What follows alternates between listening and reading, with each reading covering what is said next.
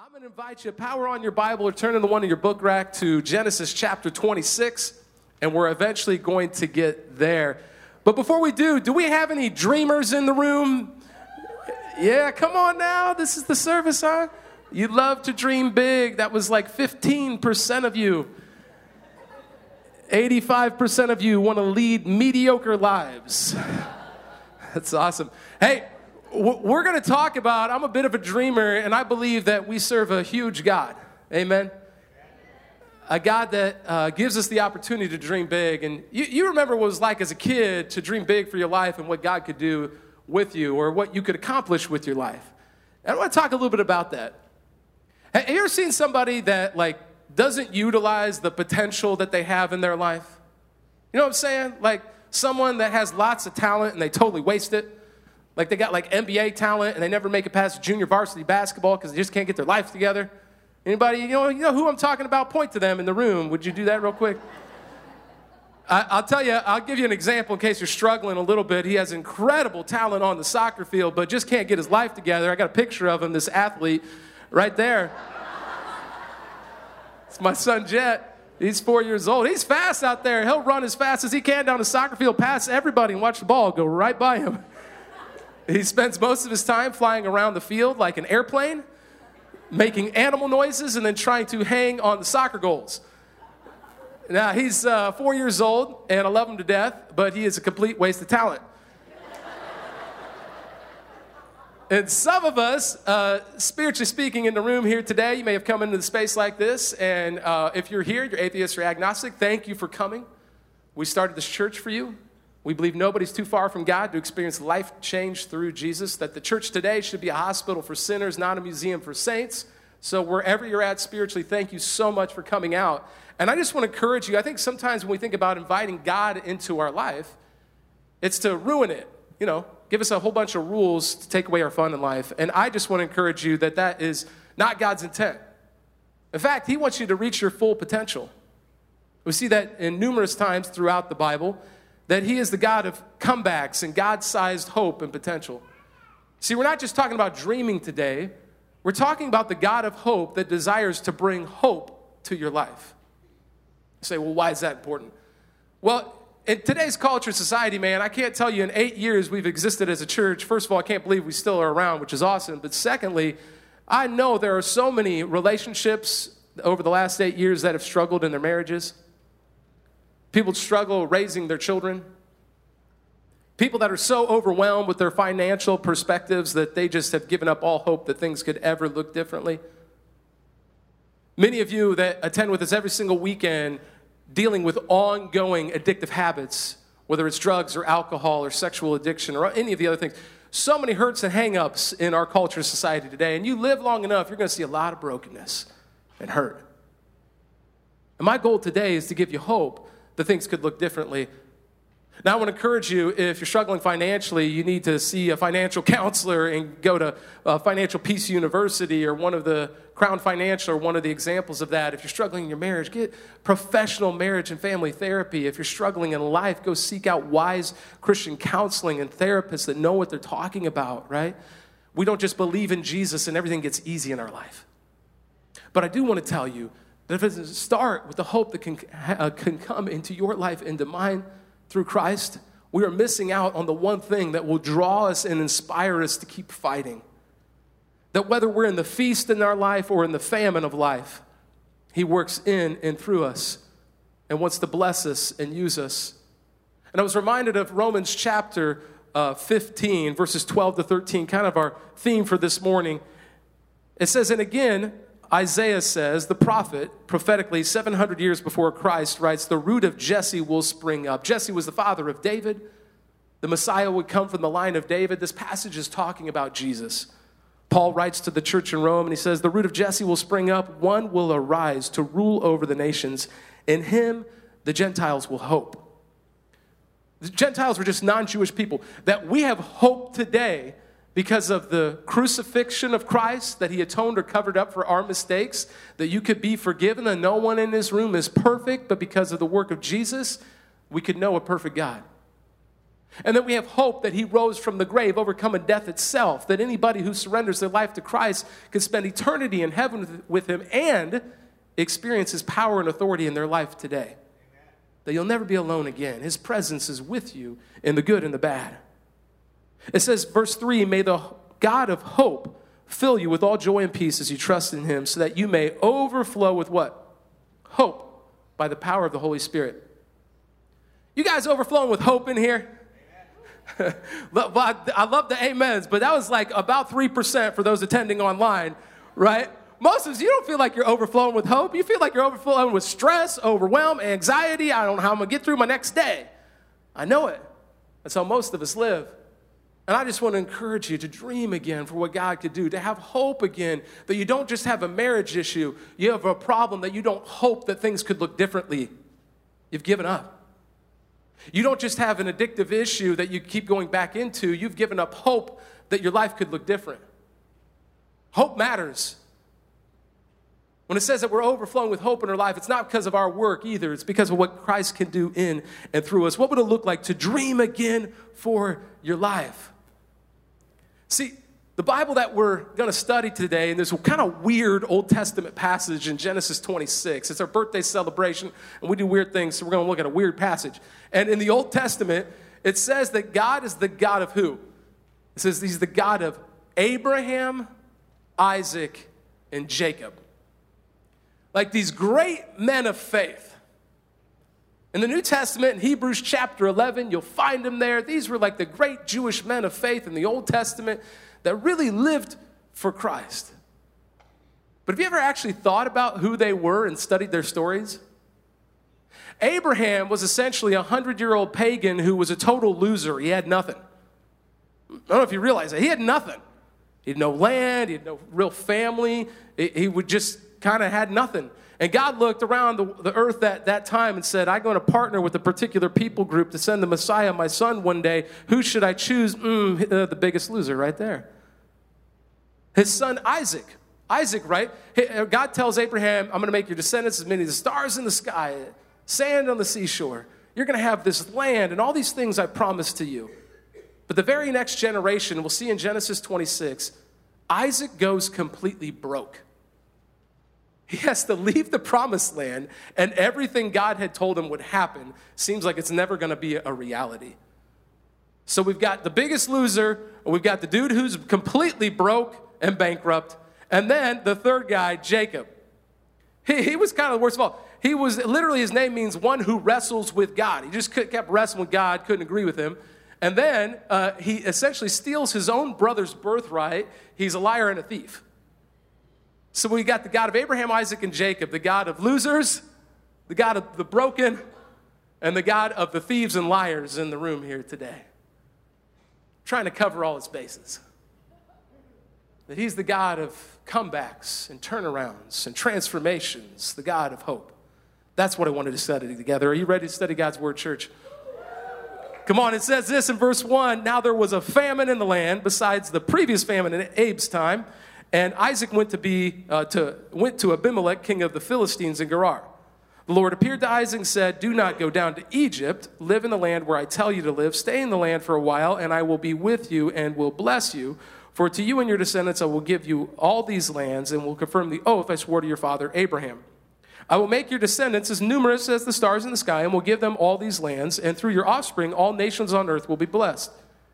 Because Abraham obeyed me and did everything I required of him, keeping my commands, my decrees, and my instructions. So Isaac stayed in Gerar. There's a famine in the land. They have no food whatsoever. They got nothing. And they're told to leave the promised land to go to their enemies, their sworn enemies, and live in their kingdom. I want to share with you today how to have hope in the famine and the feasts of life. Are you ready? Let's pray together. God, I don't know whether someone in here is in a famine today, they just feel distant from you and overwhelmed and have lost hope. Or if they're in a season of feast where you're just showing up in huge ways in their life. But I know that you're with us in both. And so we begin this eight year birthday celebration by acknowledging your presence with us in this room, in the homes of people attending online all over the world. And we pray, Jesus, that you would speak to us through these verses. We pray this in your name, and all God's family said, Amen. Amen. You know, thousands of years of history can cause us to downplay a story like this just a little bit. Because we're not really familiar with Isaac. He's just some Old Testament dude that we don't really understand. But let's put this in perspective for just a second. His father had been told, You're going to get all these descendants, and this is your promised land. Now, one generation later, Isaac owned or owes more on his tent than it's worth. We all tracking? He files bankruptcy in the promised land and goes to his enemies to live under their rule and authority because the Lord told him to. He's not just leaving behind the promise either, he buried his mom and his dad in that land. Talk about losing hope, he's got nothing. I doesn't even have food to eat any way to care for his family. I don't know about you. You ever been through a season like that where you just look around and go, God, really? Where are you in all this? When the famine hits, hope goes out the window. I was thinking about when I've experienced this in my own life.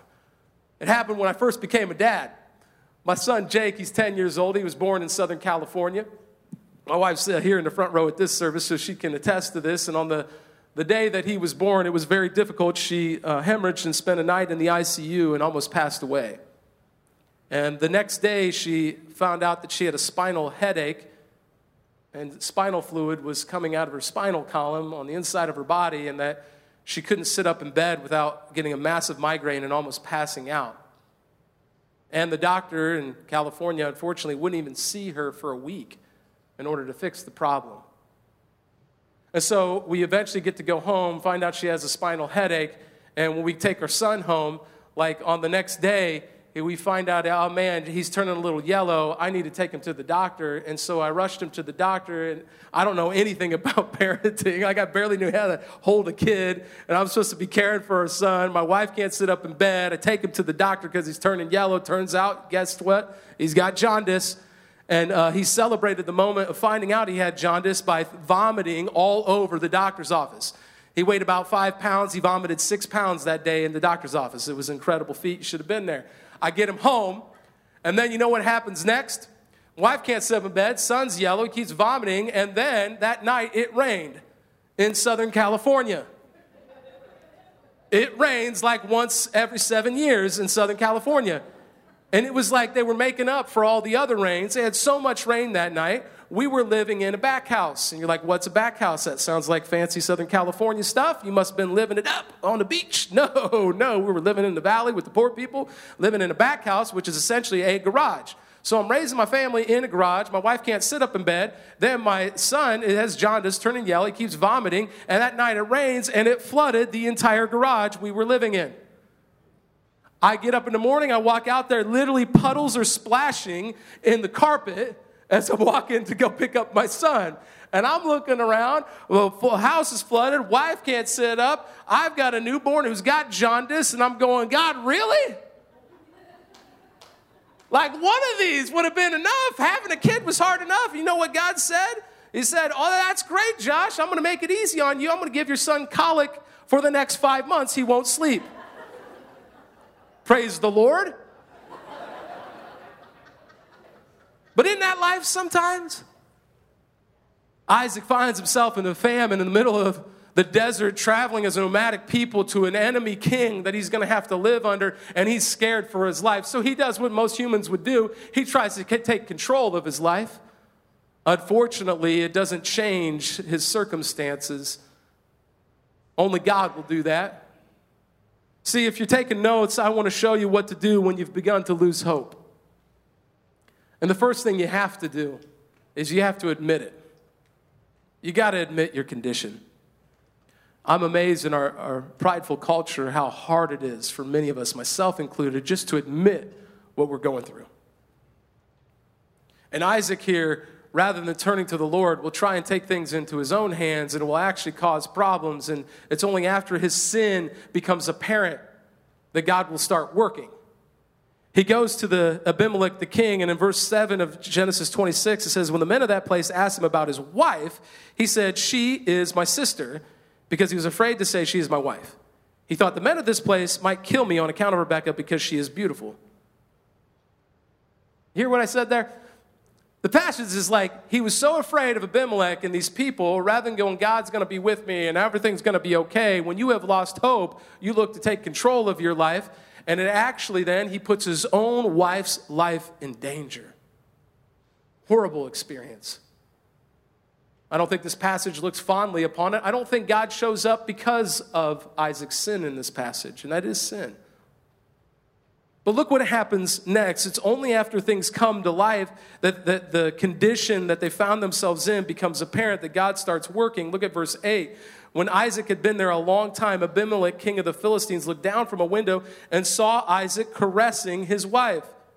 So Abimelech summoned Isaac and said, She is really your wife. Why did you say, she is my sister? Isaac answered him, Because I thought I might lose my life on account of her. Did you see verse 8 there? It said that he was caressing his wife. But I, I love, like, this is a horrible thing, but at the same time, isn't the Bible a whole lot of fun? Like, I just love the Bible, and this passage is, is just ridiculous.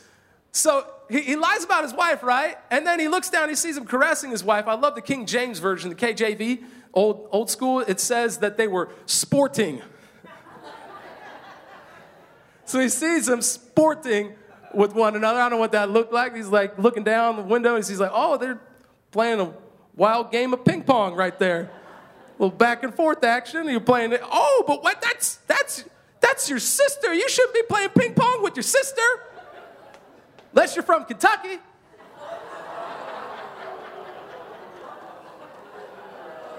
Too much? Sorry, sorry. I totally apologize if you're from Kentucky. Apologize to you and your sister wife. we love you, we love you, love you. You win all the basketball games, so give us some slag here. The truth is, after this finally comes to light, by the way, there's a whole bunch in the Old and the New Testament. If you don't admit your condition, it's eventually going to come to light anyway. That's, that, that happens. And then you have to go, okay, God, what's going to happen? How are you going to use this, right? And what happens in this passage eventually comes to light. And by the way, in the New Testament, Romans 3.23, it says, For all have sinned and fall short of the glory of God. So it's not like there's anyone in here. He's the God of Abraham, Isaac, and Jacob, right? There's a whole lot of brokenness in that family tree. Nobody in here that doesn't have some brokenness and some shame and guilt and wrong and sinful actions going on in their lives, but it's only after we admit our condition and it comes to light that God begins to work most often. But some of us are sitting there and our life's a mess and we're saying, no, no, that's, that's my sister. That's, ignore that part of my life. That's all right. And God wants to work in and through you. See, after it finally comes to light, God begins to show up. And if you're struggling, if you've lost hope, admit your condition. Number two, if you're taking notes, focus on God's presence regardless of your circumstances. What happens so often, and it happened to Isaac here, we focus on the circumstances and the fear that anxiety that that causes, and we begin to try and solve the problem on our own. Right? Like we're afraid of what our spouse is going to do, so we go out and do something to hurt them first. We're afraid of what's going to happen at work, so we do things that lack integrity because we're just trying to get ours and they were trying to get theirs, and that's the way the world works. But if you're a Christian, the world looks different. God created every human being. He wants to work in and through you as a redemption maker in other people's lives. And see, as God shows up here, I love verses 12 to 15. It says Isaac planted crops in the land. So he's in enemy territory and he plants crops there. You would think this wouldn't go well, but he reaped a hundredfold harvest. Like 10, 20% growth, that'd been pretty cool. If even if double or triple in size of what you anticipated, that would have been about a hundredfold only God. And the best things in life only, always happen when it's an only God moment. We have experienced that as a church, both as individuals and corporately as our church family. That we can try all we want, but it's when God shows up that it's really powerful. A hundredfold crops, and the rest of verses 13, 14, and 15 talks about how they're their crops grow and their family grows and they get so powerful that Abimelech, the king of the Philistines, gets fearful of them and he's like, You guys got to get move away. You have gotten too powerful. And so they do. verses 16 through 22 in the passage, they begin to, to leave the Philistines and move back towards the promised land. And as they go along, they start opening up old wells that had been uh, filled in by the Philistines. And some of them produce water and some of them don't, but they, some of them they dispute and argue over and they have to move on and move on. And finally, before the seventh well, in what today or at that time was called Beersheba, before they open that well, you know what Isaac does this time? He builds an altar to the Lord and worships him beforehand. And when that seventh well is dug, they see dust rising from the distance knowing that Abimelech's coming here because he's afraid now he's going to try and kill us after we've been out here in the desert. But look what happens instead in verse uh, 30. It says this in Genesis chapter 26, verse 30. Isaac then made a feast for them, and they ate and drank. So he sees this king coming towards them, and they're going to eventually sign a peace treaty instead. Abimelech is like, the Lord's presence is clearly with you. So I want to sign a treaty before we get ourselves in any more trouble. Isn't that crazy? And then Isaac, it says, makes a feast. Who's the feast for? Who's the feast for? It said them. Who's them? It's not the Israelites. He builds a, makes a feast for the Philistines, for his enemies. So let's get this right. When, when Isaac was in, in famine, was God's presence with them? Yeah. And now, when they're having a feast and they've grown a, and they've hundredfold crop and they've got more uh, agricultural, or excuse me, livestock, and they've got more family and they're, they're bigger and more powerful, it's God's presence with them. Yeah.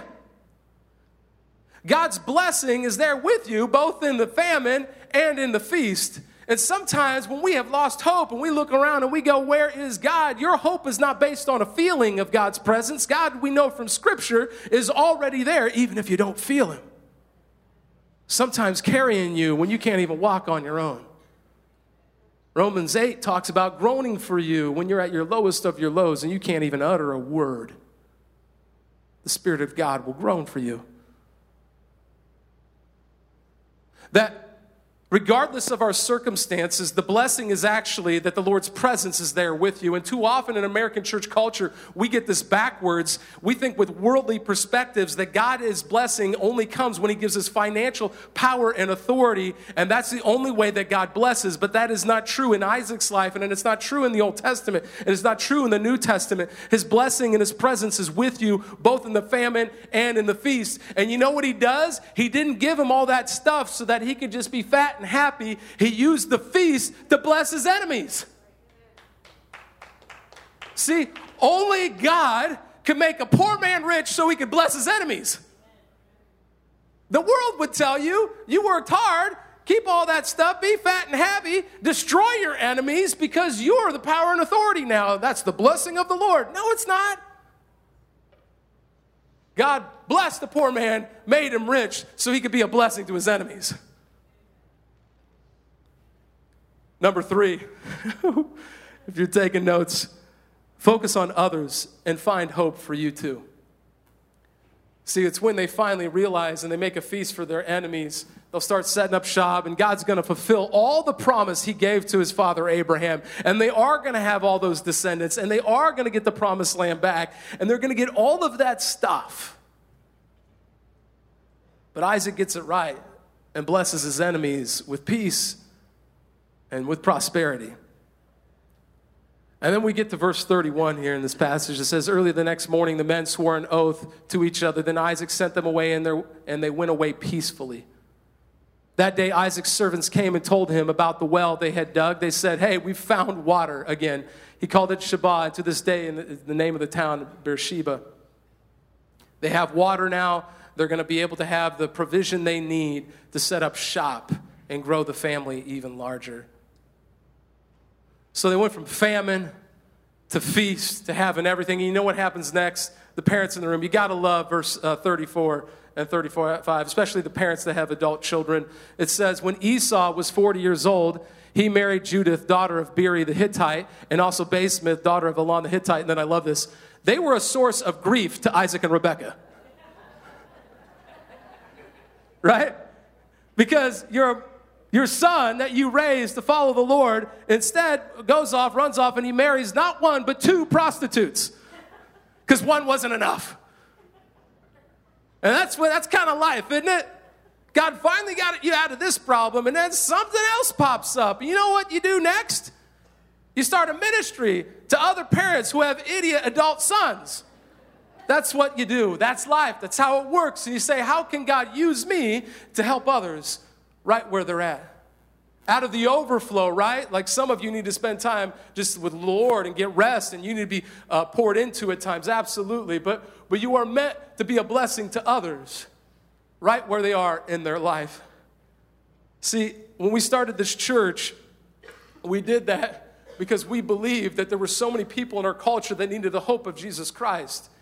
And that we didn't want to be fat and happy Christians that did a little holy huddle and surrounded ourselves with people that we already agreed with, but we wanted to invest in people that didn't know him yet, who maybe believe differently than us, because we believe that the power of God has the redemptive work. He is the God of comebacks, He is the God of grace and mercy and of hope. He's a dreamer, and He wants to give you the God sized potential you were created to have. He doesn't want to just give you rules and regulations and, and lord over you in your life. He actually wants you to empower you to become all He created you to be.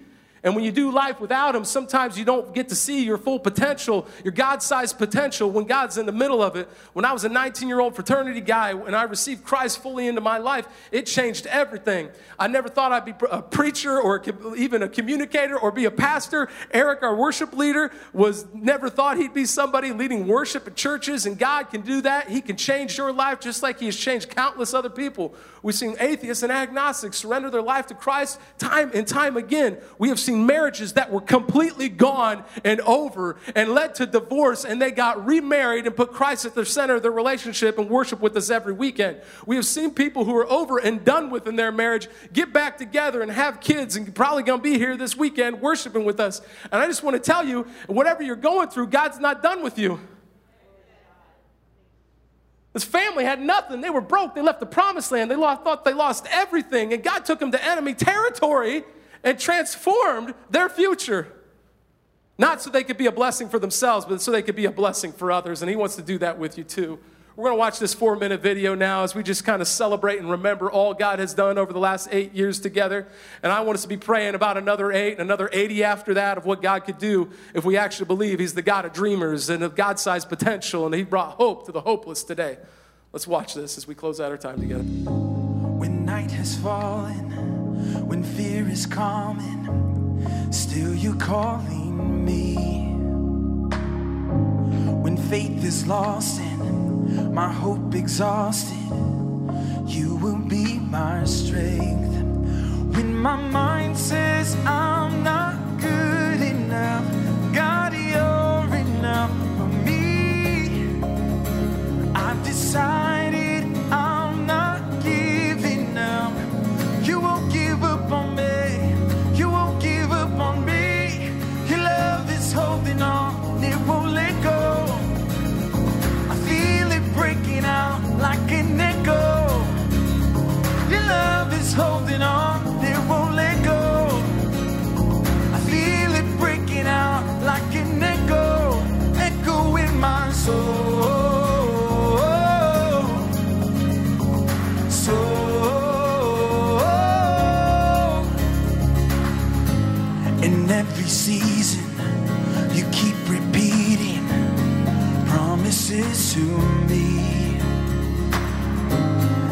there's no stopping what you have started till it is complete. When my mind says I'm not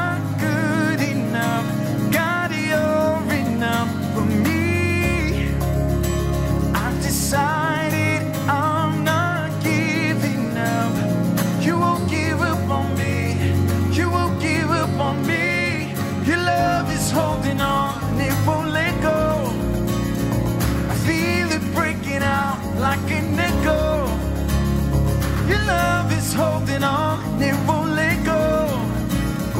I feel it breaking out like an echo, echo in my soul.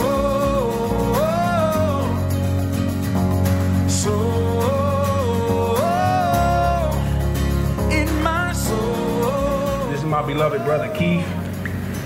Baptism is the first step in following after Jesus. Brother Keith, is Jesus Christ your personal Lord and Savior and primary identity in life? Yes. It is my privilege and my honor, my brother, to baptize you in the name of the Father, Son, and Holy Spirit. Your love is holding on, it won't let go. I feel it breaking out like an echo. Your love is holding on, it won't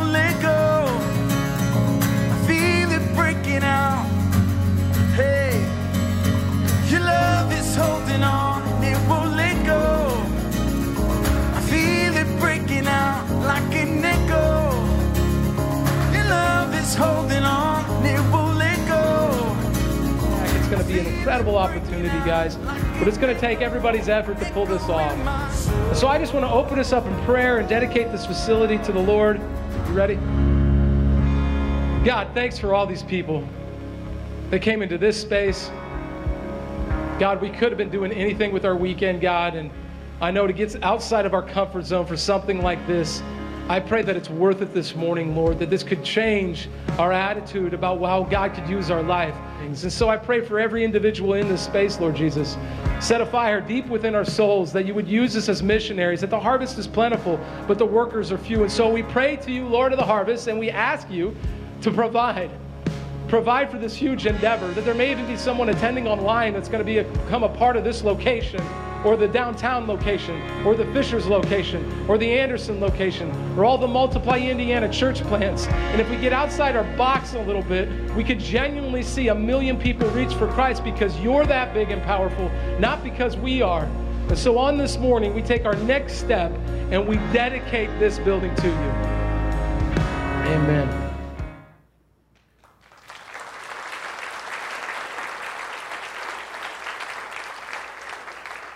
As we close out our time together, that eight years was made possible because of hundreds and hundreds of volunteers, people living on mission and sacrificing. Can you thank them for all of their efforts and everything that they have done to make all of that happen? And just as we move into worship, I'm going to ask the guys back, could you bring the house lights down for just a second? And I just want to read this scripture passage.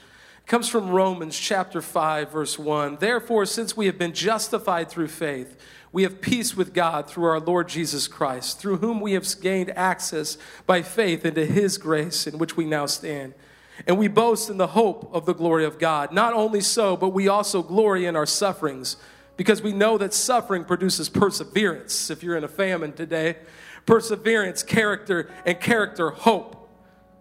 And hope does not put us to shame because God's love has been poured out into our hearts through the Holy Spirit who has been given to us. You see, at just the right time, when we were still powerless, Christ died for the ungodly.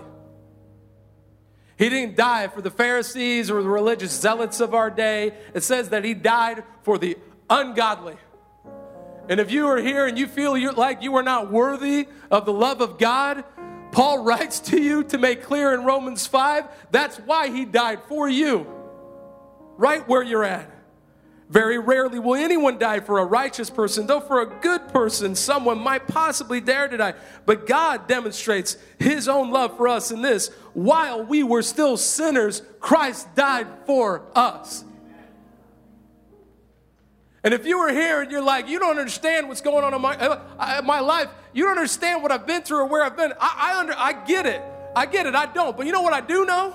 Is that God knows everything that you have gone through. He knows the brokenness and the shame and the guilt, and He knows that He leads with love and mercy and grace and not judgment towards you. He welcomes you with open arms. He says, Come on home. I love you right where you're at. You say, It's not possible. He is the God of the impossible. He brings a feast where there was famine. He could change and bring hope to the hopeless. He can make a dreamer out of you again. You can live, reach your God sized potential of what He created you to be. You know what people said when we moved here from California to start a church in Indiana? Why? That was pretty much it. Why? We were like, well, the Lord told us to. No, He didn't. No, he did. And it, like, I believe it. Well, why'd you go to Carmel? That's where church plants go to die. Everybody told me that when we moved. It's not possible. And you know what God did? I was like, I don't know. We just ended up here. And God used it and reached people that other churches weren't being reached. And, and, and we saw un, broken people be restored by Jesus. And that led to more people being restored by Jesus and getting baptized and helping those in need and proclaiming the coming kingdom of God in our twofold mission. And it's been an incredible ride, guys. And then you know what? They told us every expert in the country I have talked to has belittled me to my face and told me it is not possible for a church to give away 50% of their total giving outside the walls of the church. I'm telling you, you, some of the biggest megachurch pastors in the country had told me this to my face. And I told them, we're a church of 2,500 to 3,000 people today with an average attendance of 1,000 people. I don't need your approval. I just need God's. And you know what? We've already proved the concept because it's happening. We don't have to make it up.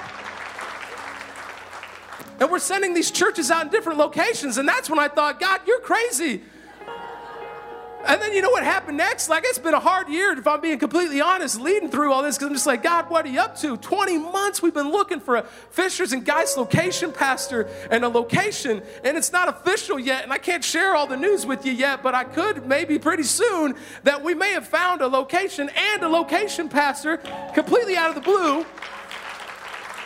And we had a prayer team leader actually tell me two months ago that something was going to happen that you don't see right now. And I was mad at that person. I was like, no, I'm going to figure this out. And then God just showed up and so, if I could just encourage you today, if you feel hopeless and you feel like nothing can change in your life, Jesus came and died for you. Your marriage can be changed. Your relationship your children can change. Your financial situation can change, but it won't be to just bless you. It will be so that you can make an impact with your life, become the God sized potential dreamer you were created to be. All this stuff about planting churches and going all over the state, it will be worthless. We'll just make some other happy homes for a bunch of Christians to come together and talk about how they're better than the rest of the culture, rather than a place where God's in the middle of it saying, We're not any better, but you need to hear about the love and grace and mercy of Jesus Christ that is for you today, not just 2,000 years ago. So I just ask that each of us, wherever we're at spiritually today, we would just respond to the God of hope that is with us and it's clear throughout Scripture. Will you pray with me? God, you are the God of comebacks that we don't deserve. You turn around lives and marriages and families, and you do things that shouldn't be possible in our culture today. You are the antithesis to what we say we want for our life, God. We want to take control and make our life, and you say, Give me control and become all you were created to be. And I know that there are many people in this room right now who are attending online live that have not surrendered their life fully to you. They've been doing it their own way. They're not going going to reach their God sized potential, God. And I know that you desire for them to be live a surrendered life to you. And they think that you're going to judge them, that you're not going to forgive them, you're not going to show them grace and mercy, but you died for them. You died for me, God. And you want to still see us and empower us and give us hope today for whatever we're facing. So if you were in the room and didn't respond to the good news of Jesus Christ and his life, death, and resurrection is for you, do not wait another minute. September 25th, 2019 isn't just an eight year birthday, it's your your birthday, spiritually speaking, because you're going to admit your condition before the Lord and surrender your life to Him. If that's you in the room and you want to do it, I'm going to give you the opportunity right now. I'm going to ask you, I'm not doing anything else to you, but I'm going to ask you, with every eye closed and heads bowed, just to raise your hand high here in one moment because Jesus loves you and He wants you to surrender your life to become your full potential for what He created you to be. If you're in the room and want to love Him back because He already loves you, on the count of three, I want you to raise your hand. One, Jesus loves you. Two, His love for is for you in his entirety today. Three, raise your hand high to surrender your life fully to the Lordship of Jesus. And I see all the hands going up on the right side of the room over here, and a couple of you over here to the left. And help me out, guys, to see some of these. I see those in the, the back now to my left as well, and only God knows what's truly going on. And I'm not going to make you do anything. Make sure I didn't miss anybody in this area. Thank you, guys. Thank you. Put those hands down. God, uh, it's a hand raise, and I wanted to do that today to demonstrate just the physical surrender to you. You see that, God, and that's all that matters. The Bible teaches us if we give our heart to you in Romans 10 9 and we confess you as Lord with our lips, that we have salvation eternally and that we have the hope that you promised. So, if you raised your hand just a moment ago there, I'm going to invite you to pray this silently as I prayed out loud. God, I confess that I need you. I don't want to do my life anymore without you. I believe and receive your forgiveness for me. I repent of anything in my life that's not of you. And I surrender my whole being to you, Lord Jesus. Thank you for every individual that prayed that right now, God, and raise their hand as an act of surrender. And we worship you, God. Lord, as we go from this place, may we be changed. May we tell someone today, may we seek guidance to live for you fully. We love you, Jesus, and we give you this day. And we pray this in Jesus' name. And everybody said together, Amen.